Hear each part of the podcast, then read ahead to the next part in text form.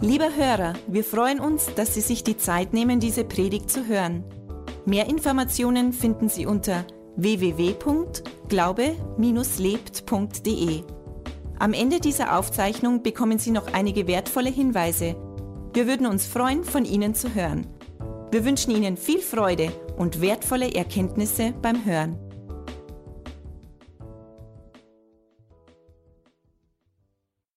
Ja, ich habe ähm, euch ein kleines Quiz zusammengestellt. Äh, da sind ein paar Fotos. Ihr könnt euch ja mal Gedanken machen, die, die jetzt vor dem Gottesdienst nicht, also die dabei waren, die es schon wissen, die müssen jetzt leise sein. Aber die anderen, die ähm, das vielleicht noch nicht gesehen haben, diese Fotos, die können sich mal Gedanken machen, was haben denn diese Menschen oder diese Leute hier gemeinsam? Okay, das ist schon ein bisschen schwer, aber lasst es mal auf euch wirken.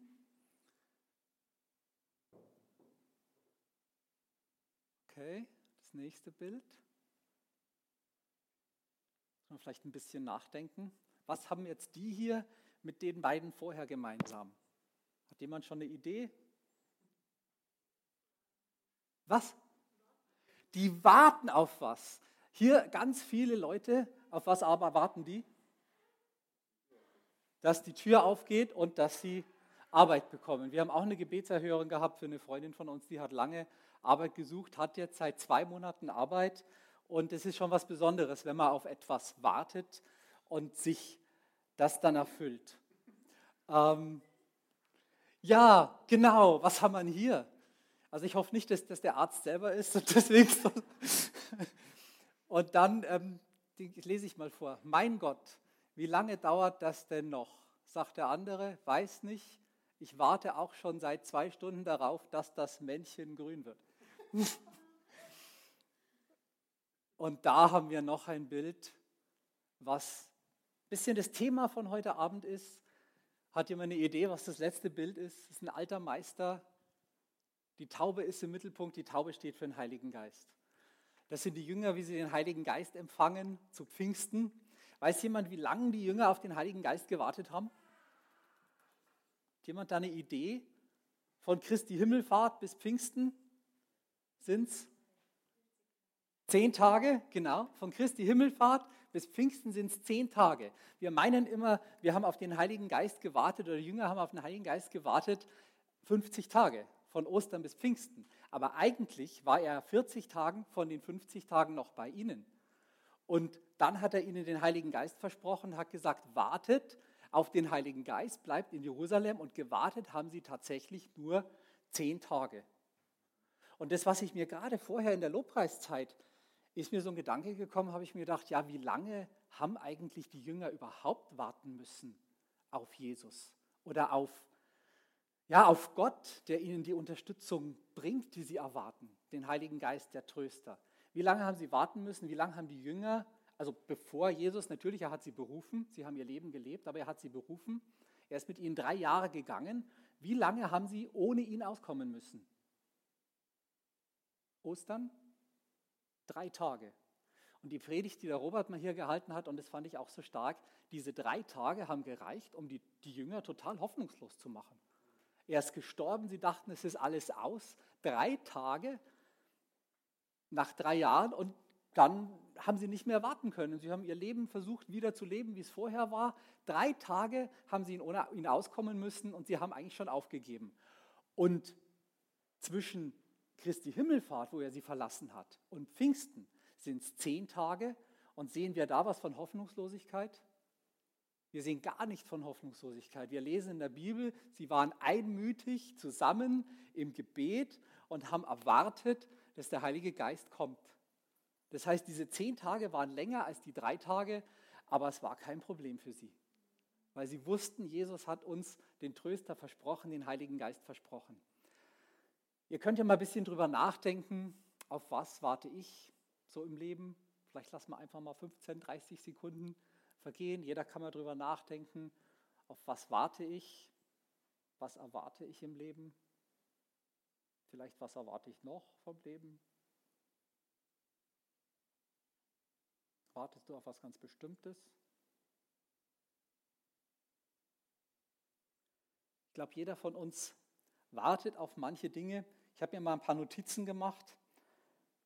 Vielleicht kommt es nicht nur darauf an, dass wir warten, sondern auch wie wir warten. Also wir können ja so warten, wie ähm, welche auf der Wartebank, vielleicht vom Arbeitsamt oder ähm, im Wartezimmer vom Arzt. Wir können da warten und es ist uns irgendwie langweilig.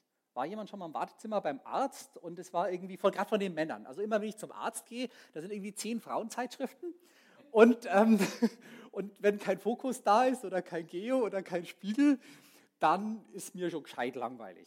Und seit es die Handys gibt, ist besser. Da kann ich da wenigstens meine Bibel aufmachen und ein bisschen da drin lesen. Aber warten im Wartezimmer ist schon gescheit langweilig. Und dann ist die Frage, wie warte ich denn? Es gibt ein Zitat von einem Komiker, das ist der Berliner, der Dieter Hallervorden. Ihr kennt bestimmt, die, die Älteren kennen ihn noch vielleicht. Okay.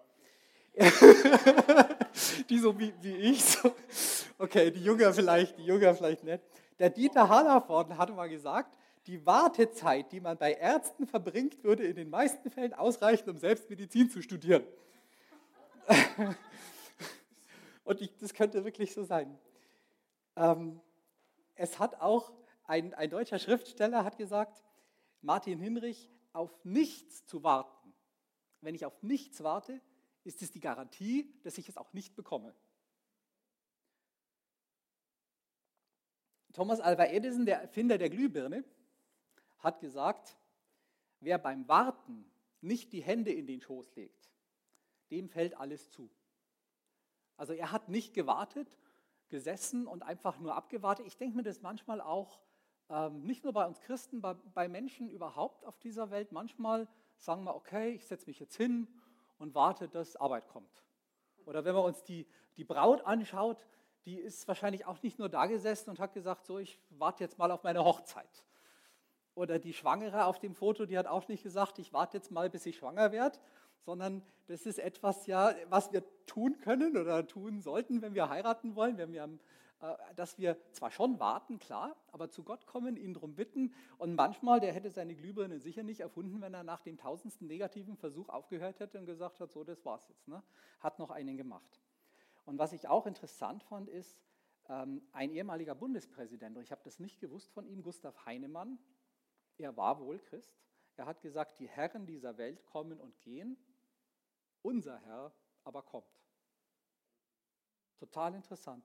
Die Herren dieser Welt kommen und gehen, unser Herr aber kommt. Gustav Heinemann, ich glaube, das war der zweite Bundespräsident der Bundesrepublik Deutschland. Aber interessant. Ja, ich habe noch ein bisschen geguckt aus meiner Schulzeit. Es gibt ein Theaterstück, das ist total langweilig. Das ist von Samuel Beckett 1948, heißt Warten auf Godot. Das ganze Stück spielt mit vier Leuten, aber im Wesentlichen zweien. Und die haben also immer irgendwelche Unterhaltungen, die sind auch im Wesentlichen dieselben. Es ändert sich vielleicht ein bisschen was und es geht darum, dass diese beiden Menschen auf irgendeinen anderen warten von dem sie nicht mal wissen, ob er existiert. Manche haben dann, wollten dann reinlegen, ah, will jetzt irgendwie Gott kritisieren und so weiter und so fort, aber er hat mal selber gesagt, er weiß auch nicht, warum er das Stück so geschrieben hat und ähm, hat es halt gemacht. Aber da hast zwei Leute, die eigentlich überhaupt nicht wissen, auf was sie warten, die einfach nur da sind und jemand hat ihnen gesagt, sie sollen da hinkommen und auf einen anderen warten und ähm, dann machen sie das halt. Wir können etwas Negatives erwarten. Manche Leute haben Angst, dass sie ihren Job verlieren. Es gibt Menschen, die warten vielleicht bloß noch auf den Tod. Ist auch nicht schön. Wir können aber etwas Positives erwarten. Wir können unsere Hochzeit erwarten. Wir können unseren Geburtstag erwarten, Weihnachten erwarten, die Geschenke erwarten. Wir können unser Baby erwarten. Ich glaube nicht, dass jemand, der schwanger ist oder der schon mal schwanger war, sagt, das ist jetzt irgendwie eine langweilige Zeit gewesen. Oder was du schwanger warst, war das irgendwie? Nö, war nicht langweilig, oder? Also hat neun Monate gewartet, bis das Baby da war, aber es war schon eine interessante Zeit. Also und es kann auch sein, dass wir Stress haben beim Warten. Also wenn ich mit der Familie im Stau stehe, an der Grenze von Kroatien nach Slowenien oder so, ja, okay, auch schon passiert, dann äh, kann es schon gescheit lang werden. Und äh, wenn man das Gefühl hat, ich kann nichts dagegen tun und äh, ich werde verspätet da sein, ich stehe jetzt im Stau. Also ich denke, es kommt auch ein bisschen darauf an, wie stehen wir selber zu einer Wartezeit. Und wenn wir uns jetzt selber nochmal zurückversetzen in die Situation von den Jüngern vor 2000 Jahren, Jesus hat ihnen gesagt, ich verlasse euch, aber ich schicke euch den Tröster, ich schicke euch den Beistand, bleibt in Jerusalem und wartet. Aber die haben sich nicht auf den Stuhl gesetzt, jeder für sich alleine zu Hause und haben gewartet, bis irgendwas passiert, sondern die sind zusammengekommen, die haben das gemacht, was sie mit ihm gemacht haben, die haben Gemeinschaft gehabt, die haben einander geholfen, die haben miteinander Zeit verbracht. Und nach zehn Tagen kam der Heilige Geist auf sie. Und kam tatsächlich, kamen die, die Geistesgaben auf sie, da haben sie wirklich diese, diese Urkirche, man sagt ja, Pfingsten ist die Geburtsstunde der Kirche. War Jesus nicht mehr da, aber der Heilige Geist war auf allen Jüngern damals. Ich habe auch mal geguckt, das Pfingstfest ist ja eigentlich ein altes jüdisches Fest. Also es ist jetzt kein Fest, was die Christen in dem Sinn erfunden haben, sondern Gott hat sich dieses Fest ausgesucht für die Ausgießung des Heiligen Geistes. Und im Judentum ist das das Fest Shavuot oder Shavuot. Das ist also tatsächlich 50 Tage nach dem, nach dem Passafest. Und 50 Tage heißt sieben mal sieben Tage. Also sieben ist ja eine, eine heilige Zahl. Und sieben mal sieben sind 49 plus eins ist dann das Pfingstfest. Und das Pfingstfest stand eigentlich für zwei Dinge. Einmal war das Pfingstfest das Erntedankfest, also sozusagen, wo die, die ersten Früchte nach Hause gebracht wurden. Das Erntedankfest der, der Juden war zu Pfingsten. Und äh, so ist es auch, denke ich, war das die, die Frucht in dem Sinn des Heiligen Geistes, die auf die Jünger gekommen ist. Und ähm, das Zweite ist, das ist die Erinnerung an die zehn Gebote. Die zehn Gebote wurden ja zweimal empfangen, einmal von Moses und dann nochmal von Moses, aber das erste Mal hat er die, diese Tontafeln ja zerschmettert aus Zorn, weil seine, sein Volk die fremden Götter angebetet hat, als er runterkam vom Sinai. Und dann ist er sozusagen nochmal gegangen, hat die Gebote nochmal empfangen. Und dieser zweite Empfang der zehn Gebote wird an diesem, an diesem Shavuot-Fest gefeiert von den Juden. Und dann habe ich mir auch gedacht, ja, das ist irgendwie total interessant, wie Gott das macht. Weil Gott macht ja nichts zufällig. Bei ihm hat wirklich alles Ziel und bei ihm hat alles einen Sinn und dass dieser, diese Ausgießung des Heiligen Geistes zu Pfingsten eigentlich genau auf das Fest fällt, wo die, den Juden die Gebote gegeben wurden, ist auch interessant, weil Jesus sagt ja, ich habe euch den neuen Bund gebracht. In mir habt ihr äh, neue Gebote, in mir habt ihr das Gebot der Liebe. Ja, der neue Bund unterscheidet sich ja vom alten Bund. Wir werden nicht gerecht durch die Gebote, wir werden gerecht durch Gottes Gnade und durch den Glauben an ihn. Und dass Gott das einfach so macht und sagt, ich nehme dieses Fest, wo eigentlich, ja, wie soll ich sagen, eigentlich gefeiert wird, dass sie alles tun müssen, was ich ihnen da aufgeschrieben habe. Das wird ja da gefeiert. Und dann nehme ich genau dieses Fest, wo man eigentlich den alten Bund feiert und die Gebote feiert, und dann gieße ich ihnen meinen Geist aus. Mein Geist kommt auf sie, er fällt auf sie. Ähm, dieser alte Bund ähm, ja, erfüllt sich in jedem einzelnen Christen, so wie Jesus den Bund erfüllt hat. Und der neue, der, der neue Bund findet dann statt im Herzen von uns durch den Heiligen Geist. Das finde ich, Amen, danke Marise. Das finde ich total interessant, wie Gott da einfach Humor hat und sagt, ich nehme jetzt dieses Fest, wo der alte Bund gefeiert wird und mache einfach ein Fest vom neuen Bund draus. Ja, Wir sind ja eine Pfingstgemeinde. Sebastian hat vor einiger Zeit auch ähm, gepredigt über die Wurzeln der Pfingstbewegung. Und das ist mir damals schon gekommen, wo du gepredigt hast, habe ich mir gedacht, ja, wie, was war der Anfang dieser Pfingstbewegung? Das war ungefähr um 1900, um die Jahrhundertwende rum, wo Menschen sich ausgestreckt haben, gesagt haben, da muss noch mehr sein, wie nur ja, dass ich mich heilige, dass ich bete, dass ich in die Versammlungen gehe. Und aus dieser, aus dieser Erneuerungsbewegung ist in Kalifornien eine Bewegung entstanden, 1906. Und ich habe mir das genau aufgeschrieben, wann das war. Wo habe ich es jetzt?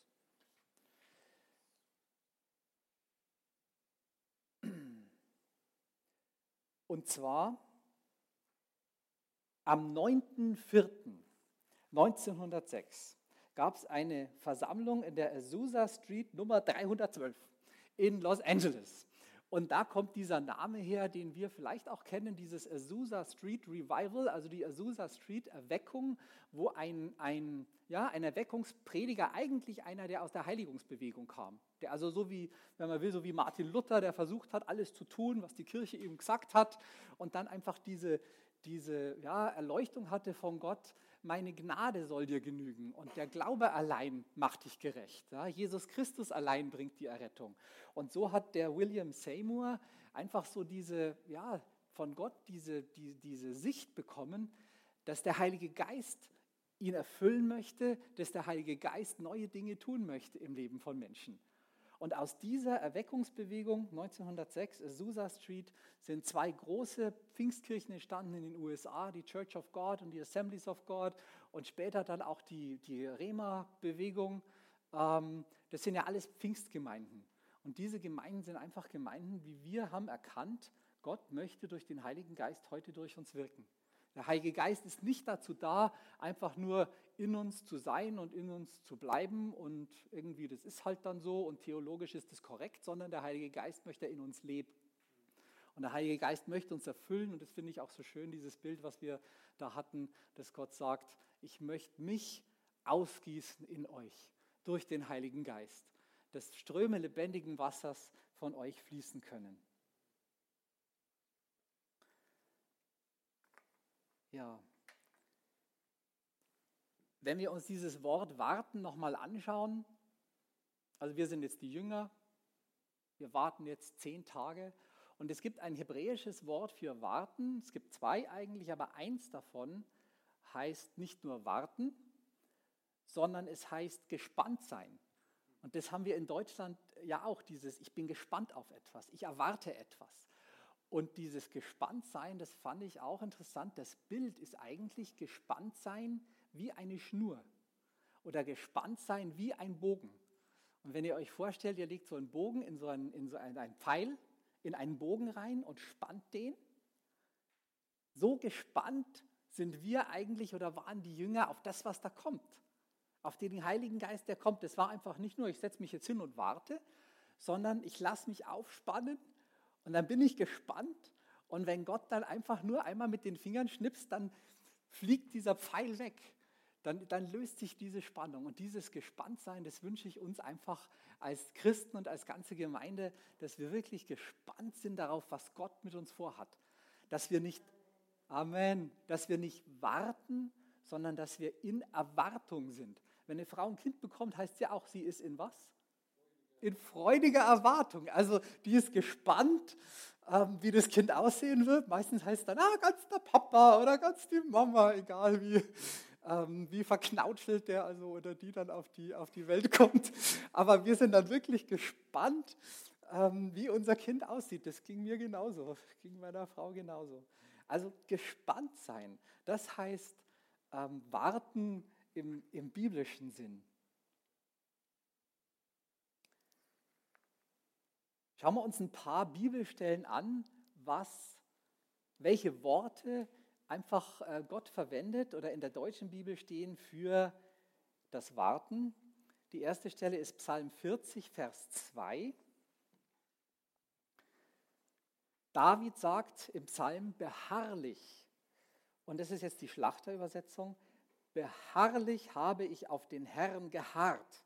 Da neigte er sich zu mir und er hörte mein Schreien. Also beharrlich, dieses Harren auf Gott ist das gleiche Wort, was, was in der Bibel verwendet wird für etwas erwarten, gespannt sein auf etwas. Und es wird hier sogar wiederholt. Also beharrlich habe ich auf den Herrn geharrt. Ich habe nicht nachgelassen in meiner Erwartung gegenüber Gott. Und er hat mich erhört. Und auch im Psalm 130, Vers 5 bis 7, das gleiche Wort wieder. Ich harre auf den Herrn meine Seele harrt und ich hoffe auf sein Wort. Meine Seele harrt auf den Herrn mehr als die Wächter auf den Morgen. Mehr als die Wächter auf den Morgen Israel. Hoffe auf den Herrn. Denn bei dem Herrn ist die Gnade und bei ihm ist Erlösung in Fülle. Ja, er wird Israel erlösen von allen seinen Sünden. Und das ist ein schöner Vers, weil es nicht nur diese Erwartung ausdrückt, sondern gleichzeitig auch eine Prophetie ist. Es ist ja eine Prophetie auf Jesus. Durch Jesus haben wir die Erlösung, durch Jesus haben wir die Erlösung von unseren Sünden. Und eine Stelle, die ich ähm, einem Täufling mal auf die Karte geschrieben habe, als ich ihn begleitet habe auf die Taufe, in Jesaja 40, Vers 31. Und das ist eine, die uns auch Mut geben kann.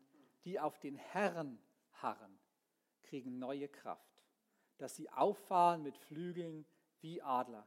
dass sie laufen und nicht matt werden, dass sie wandeln und nicht müde werden. Das heißt, wenn wir unsere Hilfe von Gott erwarten, dann werden wir neue Kraft bekommen, dass wir hochfliegen aus dem Nebel unserer Probleme, dass wir sie von oben sehen können, dass wir weiterlaufen und nicht matt werden. Jesaja 25, Vers 9. Das ist wieder eine Prophetie. Und an jedem Tag wird man sagen, seht, das ist unser Gott, auf den wir gehofft haben, dass er uns rette. Das ist der Herr, auf den wir hofften. Nun lasst uns frohlocken und fröhlich sein in seiner Rettung. Jetzt haben wir hier gar kein Wort, was heißt harren oder warten. Was, wie wird hier übersetzt? Hoffen. Also das ist auch so eine, so eine Bedeutung einfach von diesem hebräischen Wort, auf etwas warten, gespannt sein, etwas erhoffen. Und wir wissen ja auch, was Hoffnung ist als Christen. Ja, Glaube ist die feste Hoffnung, die feste Zuversicht, dass wir nicht, nicht, äh, nicht unsicher sind, dass, sondern dass wir wissen, was passiert. Also wir hoffen auf unsere Rettung.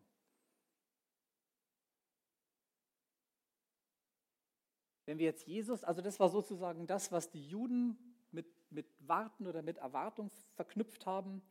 Und die Juden haben ja lange gewartet. Die Juden haben 2000 Jahre auf den Erlöser gewartet. Vielleicht nicht ganz, vielleicht 1800, aber irgend sowas. Sehr lange gewartet auf Jesus Christus. Und als er dann kam, haben sie ihn nicht alle erkannt. Ist auch interessant. Das zeigt, dass wir auch vielleicht falsch warten können. Also wir sollten, wir sollten offen sein, wir sollten auch mal unsere, unsere Vorstellungen, unsere Vorurteile über Bord schmeißen und sagen, ja, ähm, Herr, mach mich, mach mich offen für, für das, was mich erwartet. Nicht mein Wille geschehe, sondern dein Wille geschehe. Das ist auch das, was Jesus gebetet hat.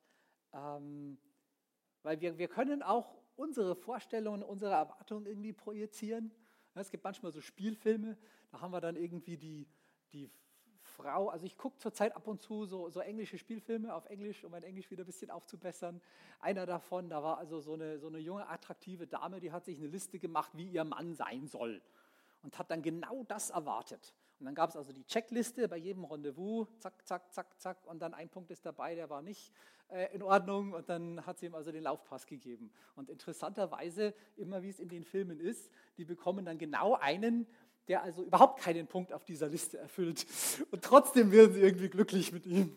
Also das ist, denke ich, ähm, ja, die, die äh, Erwartung sollte flexibel sein, sodass Gott noch eine Rolle spielen kann. Die Juden haben 2000 Jahre gewartet und erstmal haben es zwölf erkannt, dann haben es 70 erkannt, dann haben es zu Pfingsten Tausende erkannt.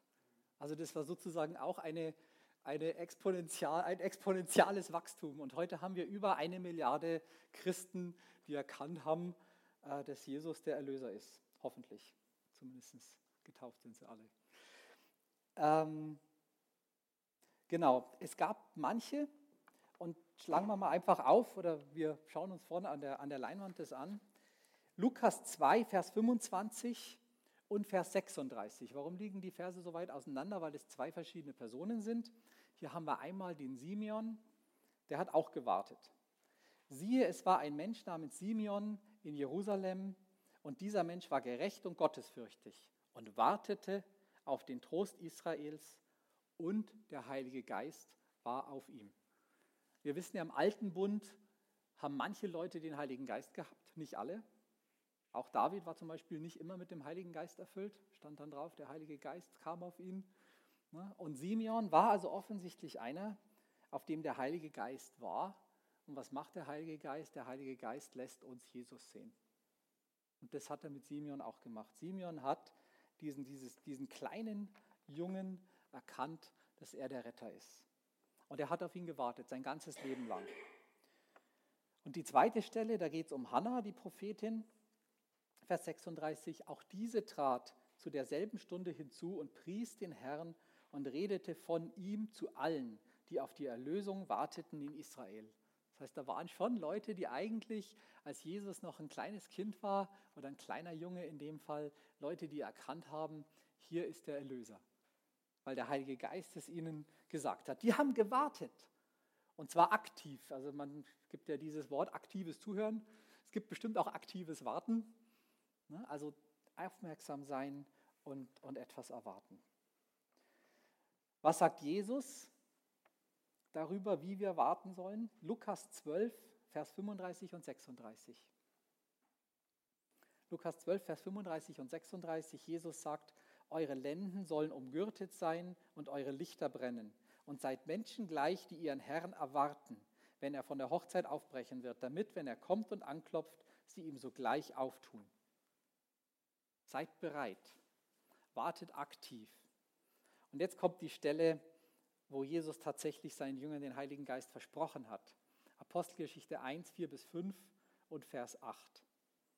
Als er mit ihnen zusammen war, gebot er ihnen nicht, von Jerusalem zu weichen, sondern die Verheißung des Vaters abzuwarten, die ihr, so sprach er, von mir vernommen habt. Denn Johannes hat mit Wasser getauft, ihr aber sollt mit Heiligem Geist getauft werden, nicht lange nach diesen Tagen. Ihr werdet Kraft empfangen, wenn der Heilige Geist auf euch gekommen ist, und ihr werdet meine Zeugen sein in Jerusalem und in ganz Judäa und Samaria und bis an das Ende der Welt. Das ist, so hat Jesus seinen Jüngern den Heiligen Geist versprochen. Er hat gesagt, der Heilige Geist wird kommen, ihr werdet mit dem Heiligen Geist getauft werden und dann werdet ihr meine Zeugen sein. Zuerst in Jerusalem, dann in Judäa, dann in Samaria und bis ans Ende der Welt. Und ich denke, das hat sich erfüllt.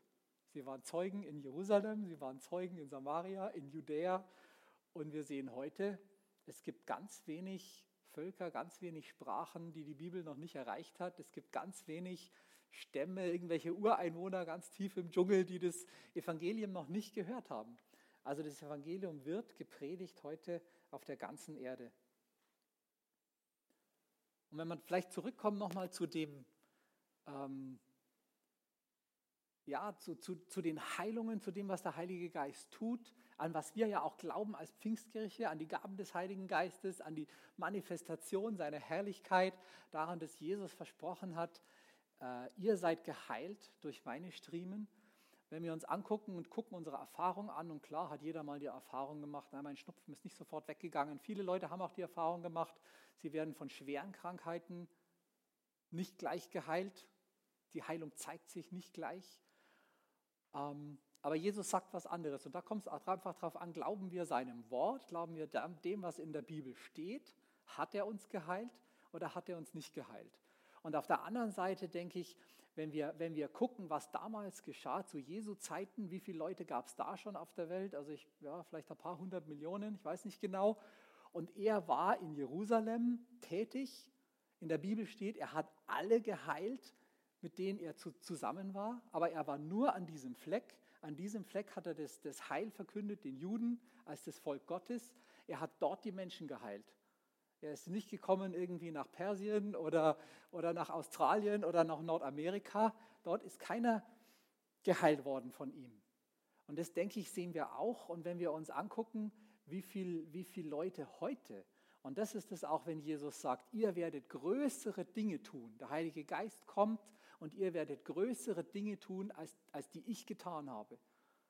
Und wenn wir dann, ja, wie, wie, wie sollen wir größere Dinge tun, ähm, wie Jesus tun konnte? Tote auferwecken. Was kann es Größeres geben? Und das ist interessant. Fred Lambert hat das mal gesagt und es hat sich bei mir so eingebrannt. Größere Dinge zu tun heißt, dass Jesus damals in seinem Umkreis die größten Dinge getan hat, die es gab. Aber heute passieren diese größten Dinge überall auf der Welt. Wir haben eine Milliarde Christen. Wir haben bei Veranstaltungen in Afrika, Reinhard Bonke, wir haben eine Million Leute bei Veranstaltungen. Es kommen Tausende nach vorne, werden geheilt heute.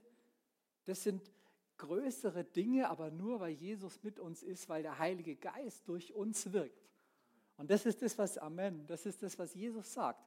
Ich verlasse euch, ich muss gehen, weil ich bin als in meiner, in meiner sterblichen Hülle präsent als ein Mensch in Jerusalem, in Judäa. Und wenn der Heilige Geist kommt, dann ist meine Herrlichkeit, dann ist Gottes Herrlichkeit präsent gleichzeitig bei allen Gläubigen überall auf der Welt. Überall wird mein Reich verkündet, überall werden größ, große Dinge getan, größere Dinge, als ich sie getan habe. Wartet auf den Heiligen Geist, weil wenn er kommt, dann werdet ihr einfach das tun, was ich getan habe. Und ich sende euch aus als meine Jünger. Und da schließt sich der Kreis einfach zu der Predigt von, von, von dir wieder, Sebastian. Was tut ein Jünger?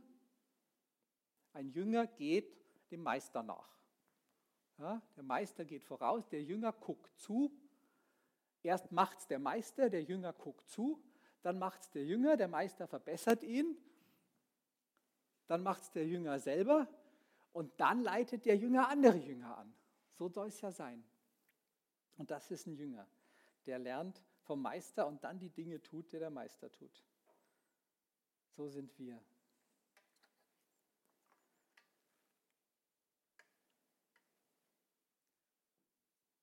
Wenn wir uns jetzt nochmal unsere Situation anstellen, vorstellen, und ich habe ja am Anfang gesagt, wie, wie warten wir? Warten wir auf den Heiligen Geist? Ihr sitzt jetzt alle in euren Stühlen, jeder sitzt entspannt, hört mir zu oder auch nicht, träumt vielleicht von was anderem, vom Abendessen. Ähm, wie warten wir? Warten wir so, wie die Jünger damals gewartet haben? Also Jesus hat ja, wie gesagt, wartet zehn Tage, bleibt in Jerusalem, dann kommt der Heilige Geist. Manchmal stelle ich mir so vor, naja, wo ich gläubig geworden bin, habe ich auch gewartet. Mir hat das auch nicht sofort jemand gesagt, dass äh, der Heilige Geist mich erfüllen kann, obwohl es eine Pfingstkirche war, aber es kommen immer wieder Aufrufe, ähm, alle paar Sonntage.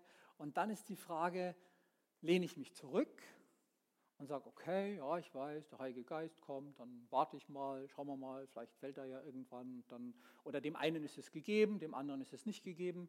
Ja, es gibt ja auch viele Christen, viele, viele Gemeinden, die sagen, ja, das mit den Geistesgaben, das war vielleicht bloß für die Jünger früher, also heute, pff, wer weiß, also, ne, und äh, ist ja nicht für jeden und dem einen ist es gegeben, dem anderen ist es nicht gegeben. Nein, Jesus hat gesagt, seid, werdet erfüllt mit dem Heiligen Geist. Und es ist jetzt aber nicht so, dass wir da sitzen und warten und sagen, okay, pff, ja, könnte passieren, könnte nicht passieren, sondern es ist anders, es ist 2000 Jahre später.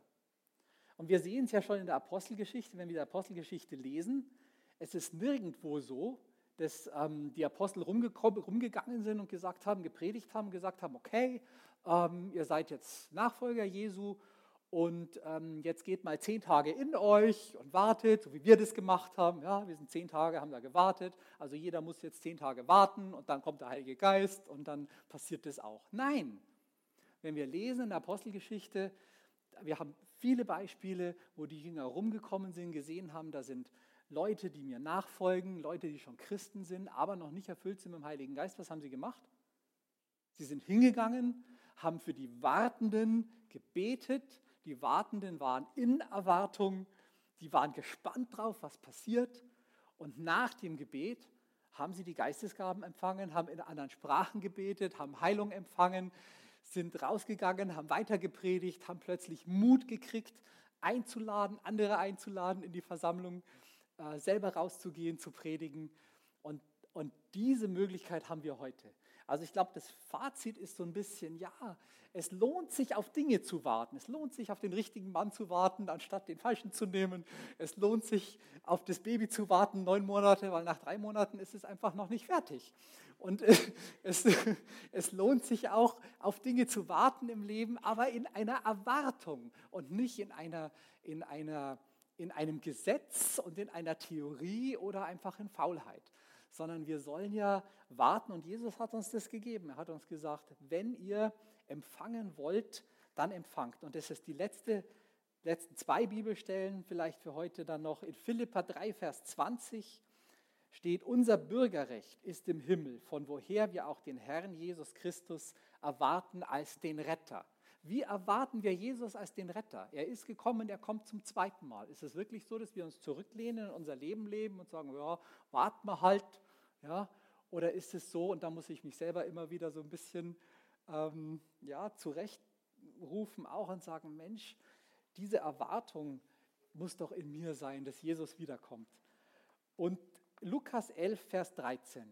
Und damit möchte ich euch einfach ermutigen, auch den Heiligen Geist in eurem Leben zu erwarten, zu erwarten, dass er gute Dinge tut. Lukas 11, Vers 13. Und es geht um den Vater und die Kinder. Und die Vorrede ist von Jesus, wenn ihr einen leiblichen Vater habt, ja, der euch keine Schlangen zu essen gibt, sondern der euch Gutes tut, wenn euer leiblicher Vater, der bloß ein Sterblicher ist, das Beste für euch will, was will dann euer himmlischer Vater? Wenn nun ihr, die ihr böse seid, euren Kindern gute Gaben zu geben versteht, wie viel mehr wird der Vater im Himmel den Heiligen Geist denen geben, die ihn bitten. Und das haben die 1906 gemacht in Los Angeles in der Azusa Street und das können wir heute auch machen. Wenn wir Jesus um den Heiligen Geist bitten, dann wird er den Heiligen Geist senden, dann wird er uns Trost senden, dann wird er uns Ermutigung senden, dann wird er uns neue Kraft geben, dass wir auffahren können wie die Adler und dass wir laufen können und nicht ermatten. Wir warten keine zehn Tage.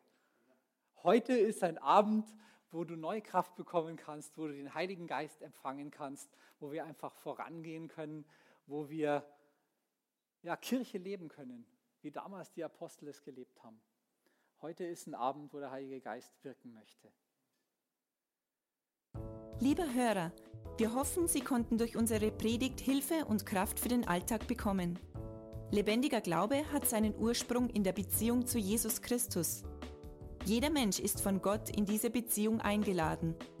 Durch das folgende Gebet können Sie in diese Beziehung treten. Jesus, ich glaube, dass du der Sohn Gottes bist. Ich danke dir, dass du für mich gestorben bist.